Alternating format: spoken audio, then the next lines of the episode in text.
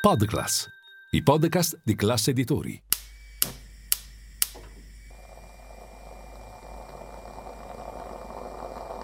Buongiorno dal gruppo Classe Editori.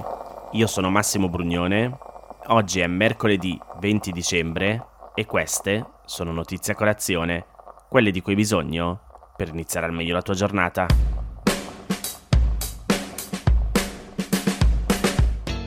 Secondo un'inchiesta del quotidiano politico, dall'inizio della pandemia a oggi, nei paesi dell'Unione Europea sono stati distrutti almeno 215 milioni di dosi di vaccini contro il Covid-19, per un valore stimato di circa 4 miliardi di euro.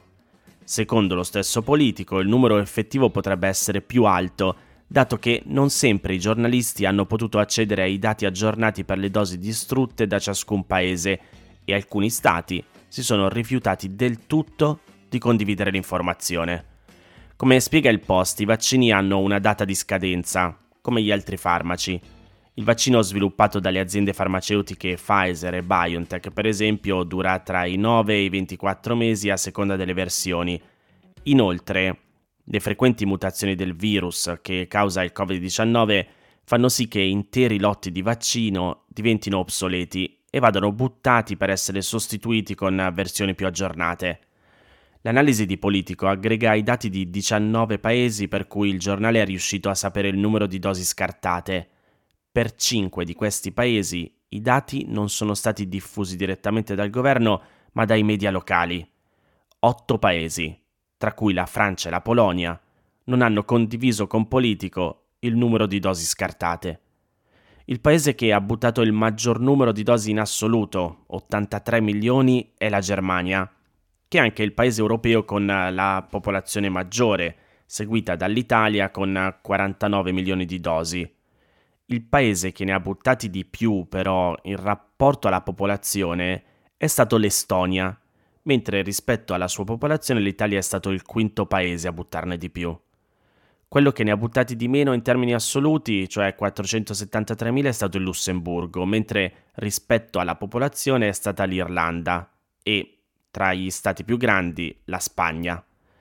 In media sono state buttate 0,7 dosi per ogni abitante dell'Unione Europea, moltiplicando le 215 milioni di dosi buttate, quasi sicuramente inferiore a quello reale, anche perché non includono i dati di 8 paesi, con il prezzo stimato medio di 19,39 euro. Il prezzo effettivo dei vaccini in realtà però non è stato reso pubblico. Beh, facendo questi calcoli si può stimare che tutti i vaccini buttati valessero 4,168 miliardi di euro. Il numero di dosi acquistate dall'Unione Europea, che ha contrattato a nome di tutti i Paesi membri, è determinato da vari accordi raggiunti con le aziende farmaceutiche il più grosso di questi contratti, risalente al 2021, prevedeva l'acquisto di 1,1 miliardi di dosi del vaccino prodotto da Pfizer e BioNTech. In tutto si stima che siano stati consegnati ai Paesi membri dell'Unione Europea un miliardo e mezzo di dosi. E sebbene al tempo i contratti fossero stati visti in gran parte positivamente, con la fine dell'emergenza dovuta alla pandemia il numero di dosi di cui era stato contrattato l'acquisto è stato giudicato eccessivo nei costi e nell'entità. A marzo l'Unione Europea aveva concordato un aggiornamento del contratto con Pfizer, mentre Ungheria e Polonia si sono proprio rifiutate di accettare nuove dosi e pagare le aziende produttrici.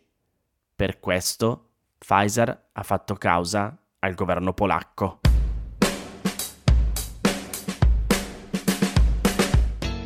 Il Fatto Quotidiano ha scritto un articolo in cui spiega che la maggioranza, insieme a Italia Viva e Azione, ha messo il bavaglio ai giornalisti. Questa è l'espressione usata dal Fatto, spiegando che non potranno più pubblicare il contenuto delle ordinanze di custodia cautelare, almeno fino al termine dell'udienza preliminare. Tutti d'accordo, a parte PD, Movimento 5 Stelle e Alleanza Verdi Sinistra, nel votare l'emendamento alla legge di delegazione europea che introduce il divieto di pubblicare integrale o per estratto il testo delle ordinanze con cui i giudici per le indagini preliminari dispongono il carcere, gli arresti domiciliari o altre misure cautelari nei confronti di indagati che rischiano di reiterare i reati, fuggire o inquinare le prove. L'emendamento era stato proposto da Enrico Costa di Azione, insieme a Davide Faraone di Italia Viva e Riccardo Maggi di Più Europa, ed è stato riformulato dal governo, motivo per il quale è passato a voto palese dopo una prima decisione di votare a scrutinio segreto. I sì sono stati 160, cioè l'intera maggioranza di governo più i renziani e i calendiani, mentre i no sono stati 70.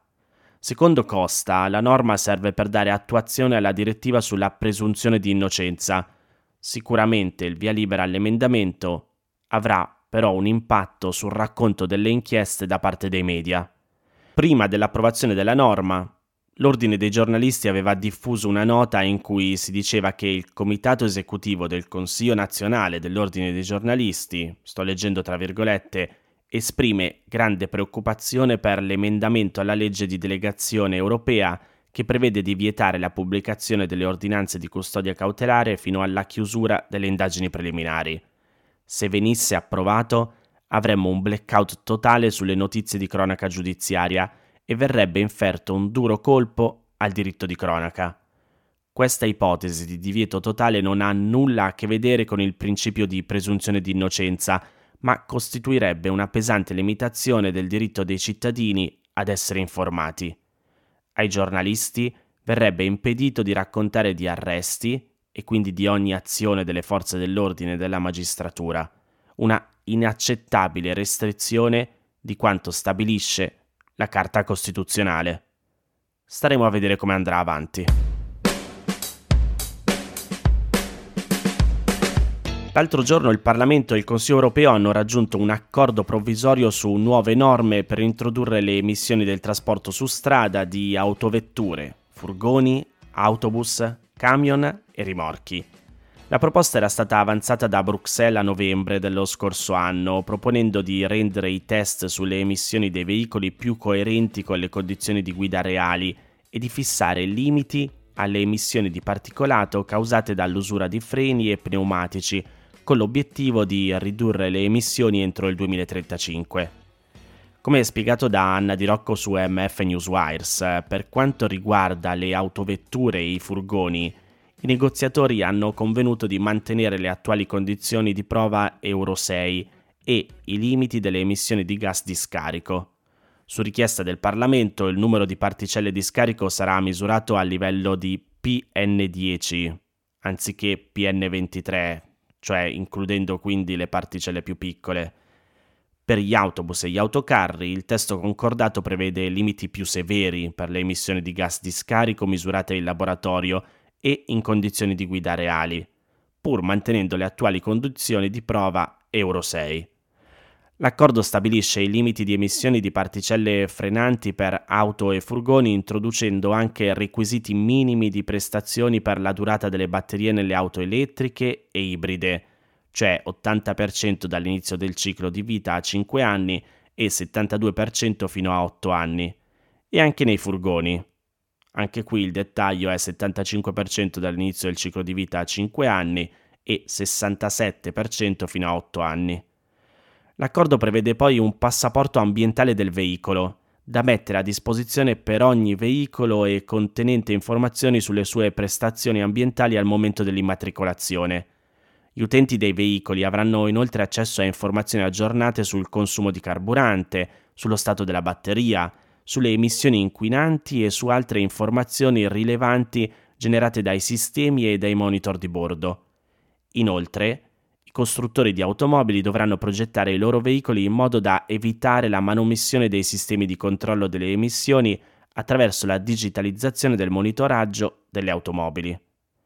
Prima che possa entrare effettivamente in vigore, l'accordo dovrà essere approvato dal Parlamento e dal Consiglio europeo formalmente.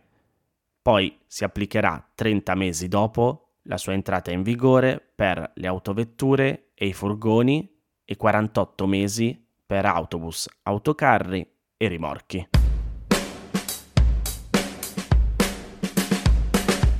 Queste erano le notizie a colazione di oggi. Se volete suggerirmi alcune notizie o mandarmi i vostri commenti su quelle trattate, potete scrivermi all'indirizzo notiziacolazione.it. Se volete rimanere aggiornati ci sono il canale Telegram e Whatsapp di Notizia Colazione, li trovate nel sommario della puntata insieme ai link per gli altri podcast del gruppo Classe Editori. Io vi aspetto domani per iniziare insieme una nuova giornata. Un saluto da Massimo Brugnone.